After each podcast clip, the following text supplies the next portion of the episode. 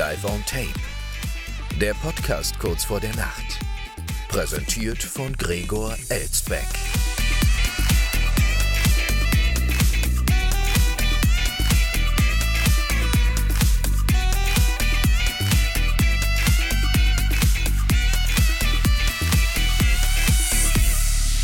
Schon wieder 23 Uhr, meine Damen und Herren, und damit herzlich willkommen am Donnerstag, wie immer live aufgezeichnet aus einer noblen Wiesbadener Altbauvilla. Das ist die letzte Sendung im November, meine Damen und Herren. Morgen haben wir schon Dezember und am Sonntag den ersten Advent. So schnell geht das. Und wir haben ja gestern mit dieser Sendung schon so ein bisschen die Weihnachtszeit eingeläutet, indem wir über diesen Weihnachtsmann-Workshop berichtet haben. Der wird übrigens noch äh, in der übernächsten Woche äh, ganz äh, interessant werden für Sie zu Hause, meine Damen und Herren, denn ich hatte Ihnen ja schon mal zu Beginn der Staffel angekündigt, dass wir ein kleines Adventsgewinnspiel hier machen werden. Und da wird diese Folge nicht ganz unerheblich für sein. Aber was es damit genau auf sich hat, das sage ich Ihnen dann übernächste Woche, wenn wir nach unserem kleinen Ausfall wieder da sind. Sie wissen ja, nächste Woche fallen wir eine komplette Woche am Stück aus. Das erste Mal in der Geschichte dieser Podcast, dieses Podcasts, dass wir eine Woche komplett ausfallen innerhalb einer Staffel. Und ähm, ja, danach geht's dann in den Schlussspurt dieser Staffel schon mit eben auch diesem Adventsgewinnspiel. Und da sollten Sie dann genau aufpassen, weil das auch nicht sehr lange laufen wird, dieses Gewinnspiel, nämlich nur eine gute Woche. Also da müssen Sie dann die Lauscher aufspannen. Das werden Sie dann schon noch merken. So, und äh, ja, gestern hatten wir das mit der ersten weihnachtlichen Meldung quasi eingeleitet und es wird heute gleich in den Meldungen noch weihnachtliche weitergehen. Ich bin mal gespannt, wie das überhaupt jetzt so in den nächsten Wochen sein wird, äh, bis zu unserer Winterpause wie viele Meldungen da einen weihnachtlichen Bezug haben werden. Ja, also ich habe ja keinen direkten Einfluss darauf. Es muss ja auch schon das Richtige hier reinkommen, aber wir werden sehen. So, bevor wir allerdings zu den heutigen Meldungen kommen, meine Damen und Herren, äh, muss ich Ihnen erstmal was vorlesen, was hier doch schon, ähm, ja, ähm, etwas überraschend gekommen ist, äh, also zumindest vom Inhalt her und was so eine kleine Handlungsaufforderung für mich ist für die nächsten Sendungen. Und von wem das kommt, das können Sie sich ja wahrscheinlich schon denken, denn das ist nicht gerade überraschend, meine Damen und Herren. Hier ist sie mal wieder, unsere einzige Stammzuhörerin, die wir jemals hatten und bis in alle Zeiten haben werden. Die Frau, die uns schon hörte, als es uns noch gar nicht gab. Die Dame, die bereits an der Entstehung der Erde mitwirkte, ohne dass Gott jemals etwas davon gemerkt hätte. Und die Person, der ich meine gesamte Karriere zu verdanken habe, Elfriede Ackermann aus Buxtehude. Und sie schreibt uns heute Folgendes. Sehr geehrter Herr Elsbeck, als Sie in Ihrer Sendung vom Montag über den Fall einer Familie in München berichteten, die ihrem potenziellen neuen Vermieter regelmäßig Kuchen für das zur Verfügung stellen einer Wohnung spendieren will, musste ich unweigerlich an eine Episode aus meinem eigenen langen Leben als Immobilienbesitzerin zurückdenken. Nach dem Auszug meines Sohnes Friedbert aus unserem Anwesen in Buxtehude vermietete ich dessen Wohnetage zeitweise an eine Psychologiestudentin aus Hamburg. Diese arbeitete neben ihrem Studium stundenweise als Arzthelferin in einer gynäkologischen Gemeinschaftspraxis, womit sie die Miete in unserem Hause bestritt. Kurz vor Ende ihres Studiums verdichtete sich ihr Lernpensum jedoch derart, dass sie für die Tätigkeit in der Praxis keine Zeit mehr zu finden in der Lage war. Dies führte schließlich dazu, dass sie mir in den letzten zwei Monaten vor ihrem diplomierenden Abschluss keine Miete mehr zahlen konnte. Ihre Eltern waren offenbar nicht hinreichend vermögend, um diese missliche Lage zumindest zeitweise für ihre Tochter zu lindern.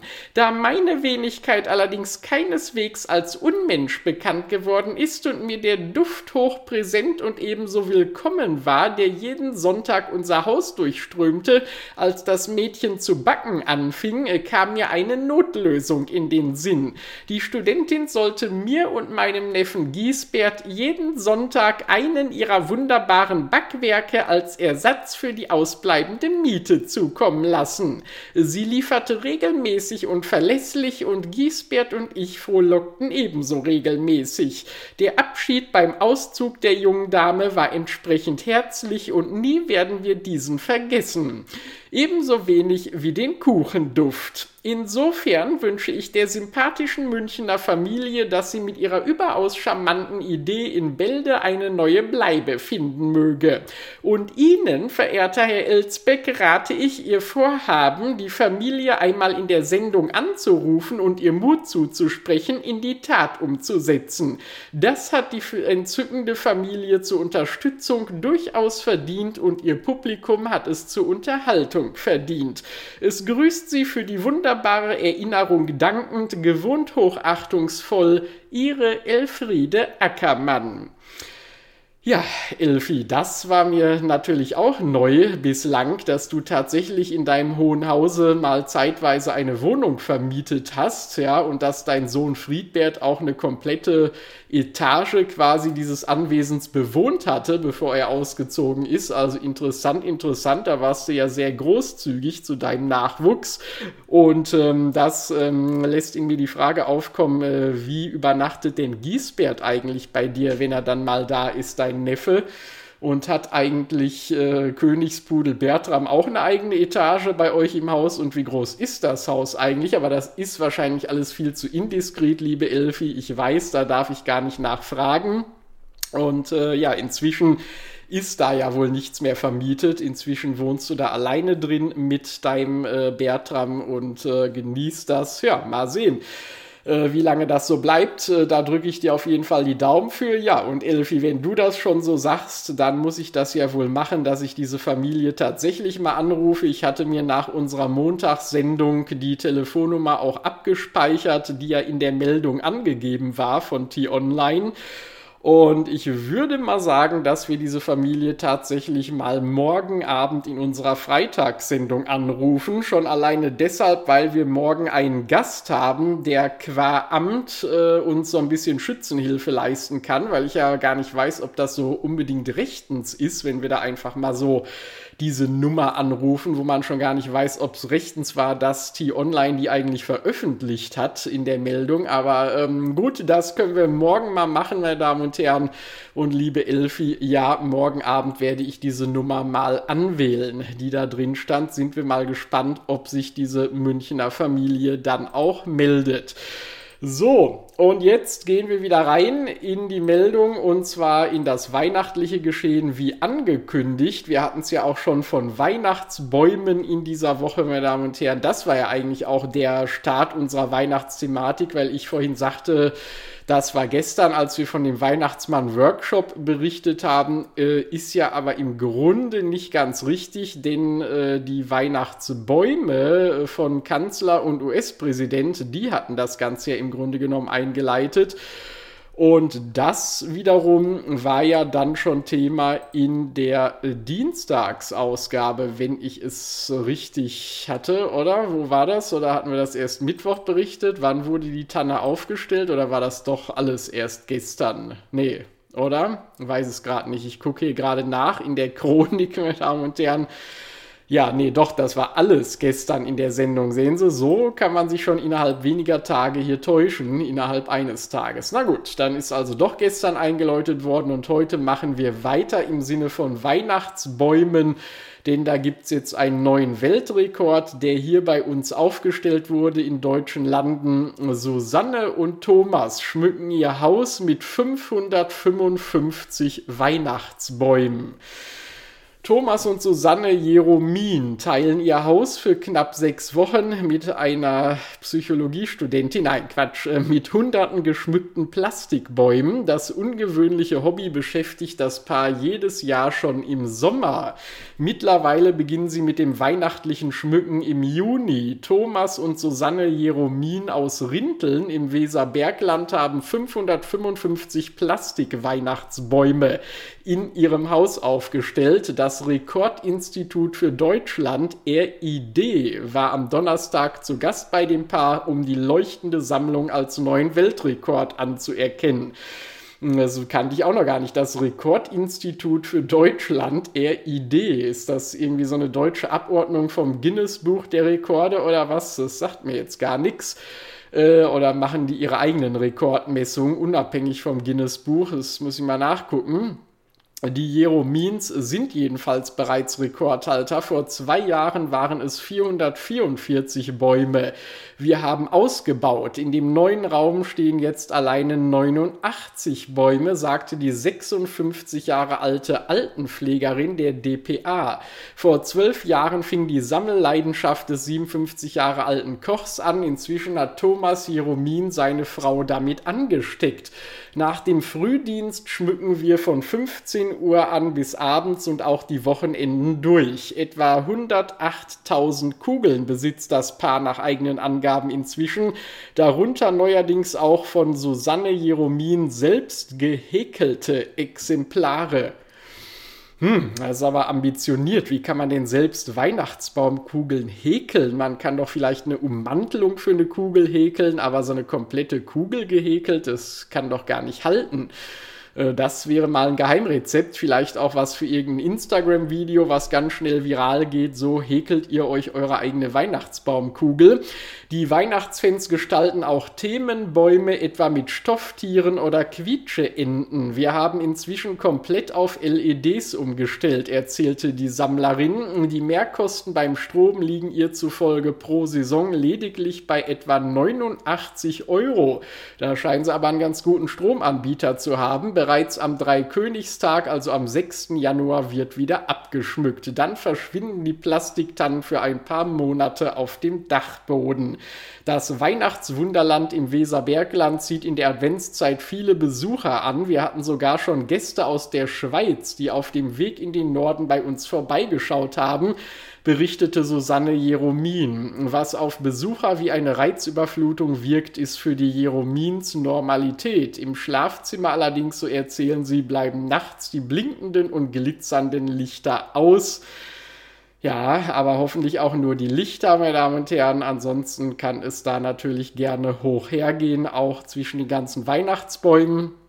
Äh, und das wirkt auf Besucher wie eine Reizüberflutung, ist aber für die Jeromins Normalität den die erleben in ihren Jobs als Altenpfleger ja im Grunde und Koch äh, ja im Grunde genommen schon genug äh, Reizüberflutung, meine Damen und Herren. Also insofern äh, ja, sind die da ganz gut abgeschreckt. Interessant, also wenn Sie noch ein bisschen Platz bei sich zu Hause haben, können Sie ja im kommenden Jahr mal versuchen, die Jeromins zu toppen. Dann kommt vielleicht bei Ihnen zu Hause auch das Rekordinstitut für Deutschland vorbei. Also das muss ich jetzt aber mal ganz kurz hier mal wieder live on tape googeln, meine Damen und Herren äh, was das für ein Institut ist. Rekordinstitut für Deutschland, da haben wir es doch schon. Das ist ein Medienunternehmen in Hamburg, äh, ist das deutschsprachige Pendant zum Weltrekordbuch aus London und zertifiziert Weltrekorde im, jetzt ist die Seite hier gerade abgebrochen, ähm, im, was war das jetzt? Muss ich nochmal gerade kurz äh, warten, bis sich die Seite hier lädt. Wir sind ja live on tape, Sie wissen es ähm, äh, zum international ausgerichteten Rekordbuch aus London. Ja, aber ist das dann wiederum das Guinness-Buch der Rekorde oder was ist es dann?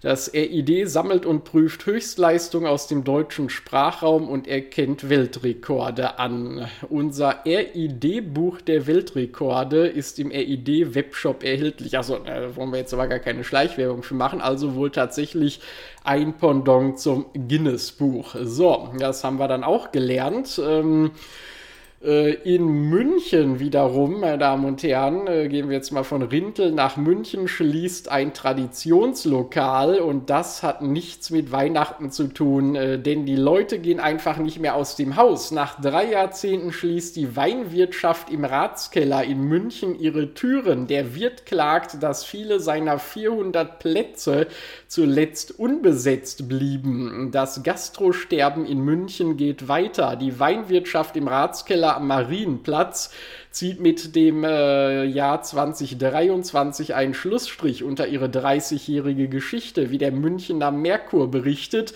Der Betreiber Peter Wieser machte die Corona-Pandemie und damit einhergehende Verhaltensänderungen der Stammkundschaft für diese Entscheidung verantwortlich. Viele der fast 400 Plätze in seinem Lokal am Marienplatz seien zuletzt unbesetzt geblieben. Ja, vielleicht kann man da auch mal ein paar Weihnachtsbäume aufstellen und dann am Weltrekord teilhaben, Herr Wieser. Wäre doch mal was für die Zukunft. Vor Corona haben sich die Leute dort gestritten, weil kein Platz frei war und jetzt gehen sie nicht mehr außer Haus. Also das äh, wird der, also wird der Bericht in, wird der wird in dem Bericht aus der Abendzeitung zitiert. Ähm, ja, also ich meine, dass sie nicht mehr aus dem Haus gehen, das stimmt ja nun nicht. Da hat er nur Pech, dass sie nicht mehr zu ihm gehen beziehungsweise überhaupt zu diesen ganzen teuren Lokalitäten rund um den Marienplatz. Das habt ihr euch doch alle selbst zuzuschreiben. Bei den Preisen braucht ihr euch nicht zu wundern. Auch den in der Gastronomie oft beklagten Personalmangel bemerkte er. Der Wirt hat die Weinwirtschaft 1993 übernommen und feierte noch im Januar diesen Jahres den 30. Geburtstag des Lokals. Das sind aber wunderbare Zahlen hier für unsere Sendung im Jahr 1993 gegründet, zum 30. Geburtstag im Jahr 23 geschlossen. Trotz der Schließung bleibt Visa weiterhin Betreiber der Räumlichkeiten und plant sie künftig für Bankette zu nutzen. Lieber Herr Wieser, vielleicht würde sich auch eine Familie sehr darüber freuen, dort einziehen zu können als Wohnraum und dann kriegen Sie sogar jede Woche einen Kuchen geschenkt. Also das wäre doch auch mal was, ja wo ihr schon in München stationiert seid und die Familie dort sucht, da kann ich sie ja morgen Abend vielleicht auch mal drauf ansprechen, wenn wir da durchklingeln. So, dann äh, geht's gleich weiter zu einer entlaufenen Hündin, die sich selber gestellt hat. Wie sie das geschafft hat, äh, nach einem frisch gezapften Tässchen koffeinhaltiger Apfelschorle. Prost. Mmh.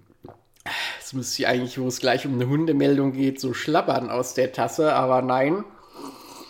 Hm, äh, das wäre ja hier gegen die Tradition. Äh, nein, eine entlaufene Hündin meldet sich selbst bei der Polizei. Glückliches Ende einer Tiersuche. Die vermisste Hündin Fritzi spazierte gleich selbst zur Polizeiwache. Eine entlaufene Hündin ist in Peine bei Hannover alleine bei der Polizei aufgetaucht. Mischlingshündin Fritzi wurde seit einer Nacht vermisst, blieb aber unversehrt, wie die Polizei gestern mitteilte. Sie hatte sich demnach am Freitagabend von ihrer Halterin losgerissen, als diese einen Unfall hatte.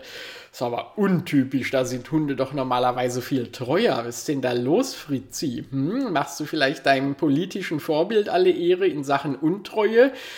Dem politischen Namensvorbild. Die 66-jährige Besitzerin stieß den Angaben nach mit einem Radfahrer zusammen und stürzte. Das Tier habe sich dabei vermutlich erschreckt und sei fortgerannt. Das kennen wir ja von Fritzi aus der Politik auch, meine Damen und Herren. Einmal kurz den Fraktionsvorsitz äh, verloren, äh, äh, schon erschreckt und für 20 Jahre fortgerannt und erst dann wiedergekommen. Am nächsten Vormittag schlich die Hündin laut Mitteilung um eine Polizeiwache. Als sich die Tür öffnete, huschte sie in den Eingangsbereich, wo Beamte sich dann um sie kümmerten. Ja, also Zufälle gibt's, die gibt's gar nicht, meine Damen und Herren. So einfach können solche netten Meldungen sein. Äh, so, dann ähm, eigentlich hätten wir das jetzt hier direkt nach der Münchner äh, Schließmeldung bringen müssen. Denn jetzt kommen wir mit der nächsten Meldung wieder zurück nach Bayern. Sex in der Kirche. Frau muss vor Gericht. Heieiei. Erst musste nur ihr Mann vor Gericht, nun auch sie. Eine Frau wird in Bayern angeklagt, weil sie Sex in einer Kirche gehabt haben soll. Nach dem Sex in einer oberbayerischen Kirche muss sich nach dem beteiligten Mann auch seine Frau vor einem Gericht verantworten. Da immerhin waren sie schon verheiratet. Das immerhin widerspricht er dann nicht der kirchlichen Moral. Anfang Februar sei die Verhandlung gegen sie vor dem Amtsgericht Rosenheim angesetzt, teilte ein Sprecher am Donnerstag mit. Gegen die Frau war zunächst ein Strafbefehl ergangen. Weil sie Widerspruch dagegen einlegte, kommt es nun zum Termin vor einem Richter, vor dem Landgericht Traunstein muss sich seit diesem Monat bereits der Mann der Angeklagten verantworten. Dieser wird unter anderem dafür angeklagt, dass er in der Nähe des Altars einer katholischen Kirche in Tschechen bei Rosenheim Sex mit ihr gehabt haben soll. Hinzu kommt, dass er Bilder vom Akt gemacht habe ein Aktmaler oder was, der sich selber beim Akt gemalt hat. Hm, der gebürtigen Rosenheimer äußerte sich zu Prozessauftakt nach Gerichtsangaben nicht zu den zahlreichen Vorwürfen gegen ihn. Ihm wird unter anderem Störung der Religionsausübung vorgeworfen. An einem Ort, der dem Gottesdienst einer Religionsgesellschaft gewidmet sei, habe er beschimpfenden Unfug verübt, heißt es in der Anklage. Er ist zudem wegen Körperverletzung, Freiheitsberaubung, Bedrohung und Betrugs angeklagt. Da könnte man jetzt als Kirchenkritiker sagen, da sieht man mal wieder paradebeispielhaft die prüde Sexualmoral der Kirche, meine Damen und Herren, wenn aus kirchlicher Sicht Sex beschimpfender Unfug ist, ja, das ist aber auch eine Umschreibung von Sex beschimpfender Unfug. Und dann ist Sex auch noch Körperverletzung, Freiheitsberaubung, Bedrohung und Betrug zugleich. Hm. Also da kann ja mit euch nichts mehr werden, liebe Kirche.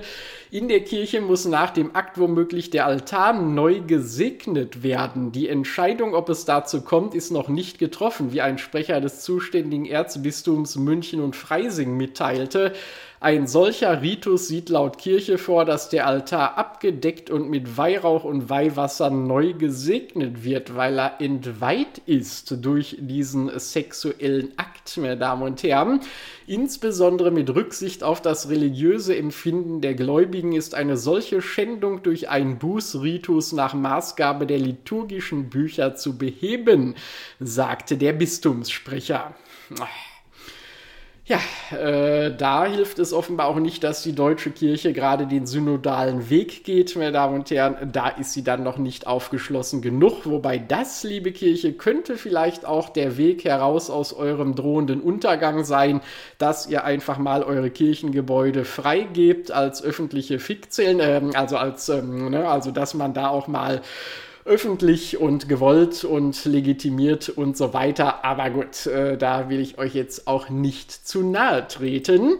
Äh, da sollte man dann schon lieber austreten. So, und dann, und dann kommen wir, wo wir gerade schon bei Sex äh, sind, für den man sich ja auch gerne mal nackig macht, auch am Altar, kommen wir zu Britney Spears, die sich komplett splitterfasernackt am Strand gezeigt hat nämlich auf Instagram. Nach zahlreichen freizügigen Posts auf ihrem Social-Media-Kanal präsentiert sich Britney Spears nun vollständig, wie Gott sie schuf.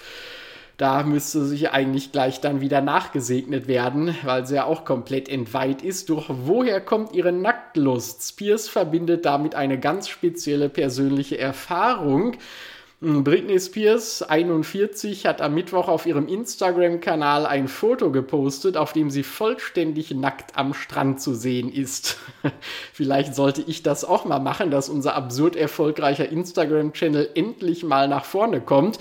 Das Foto stammt aus einer Reihe von Bildern, die bereits im Oktober aufgenommen wurden, wie die Daily Mail berichtet. Britneys vieldeutiger Kommentar für ihre 42,7 Millionen Follower, das ist ja lachhaft, Neben dem Bild It's Just Me für ihre anhaltende Nacktlust hat die Popprinzessin und Bestsellerautorin in ihrem Buch auch eine sehr persönliche Erklärung parat. Mit ihrer im Oktober erschienenen Autobiografie The Woman in Me bricht Britney derzeit weiterhin alle Rekorde. In dem weltweit begehrten Buch ist auch die Antwort darauf zu finden, warum sich Spears in den vergangenen Monaten so häufig so freizügig zeigt.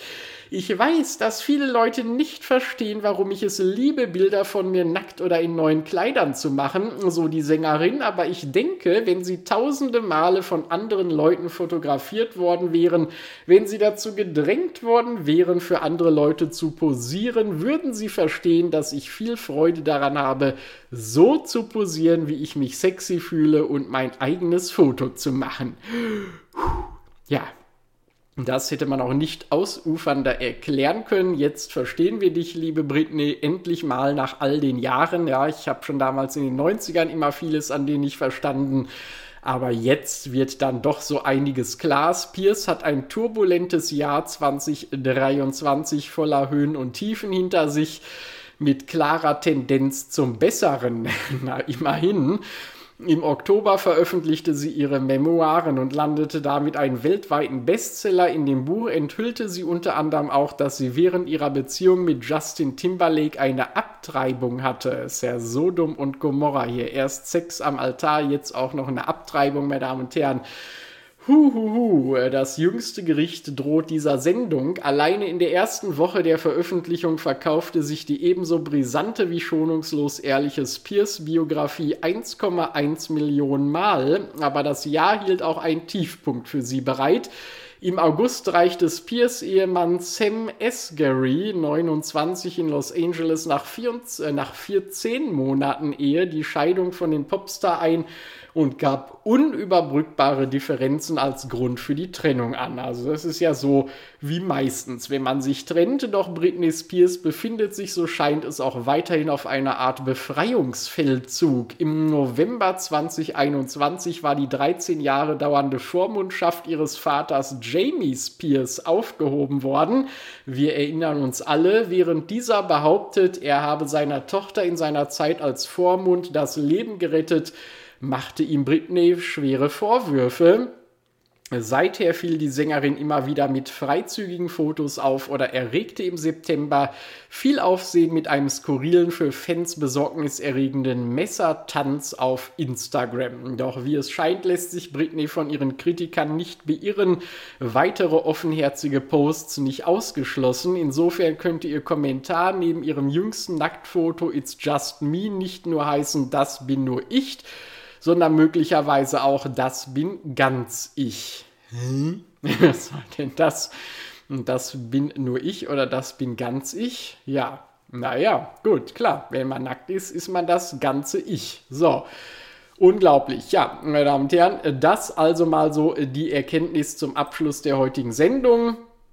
Und äh, ja, wie ich schon eben angedeutet habe, morgen haben wir in unserer Freitagsausgabe wieder einen Gast. Einen Gast, der zum zweiten Mal sich hier die Ehre geben wird und der vor allem mit seiner Stimme brilliert, wie Sie auch morgen Abend wieder merken werden. Ich denke, da können sich manche Stammzuhörer jetzt schon einen Reim drauf machen, wer da gemeint ist. Ich freue mich sehr auf ihn und dann eben auch auf den Anruf bei der Münchner Kuchenfamilie.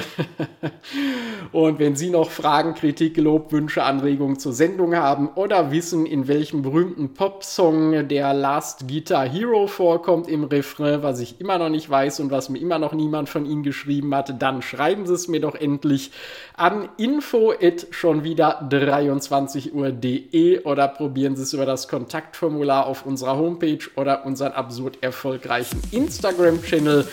Und damit entlasse ich Sie in die heutige Nacht und sage wie immer ab ins Bett, schlafen Sie gut und bis morgen Abend. Nacht.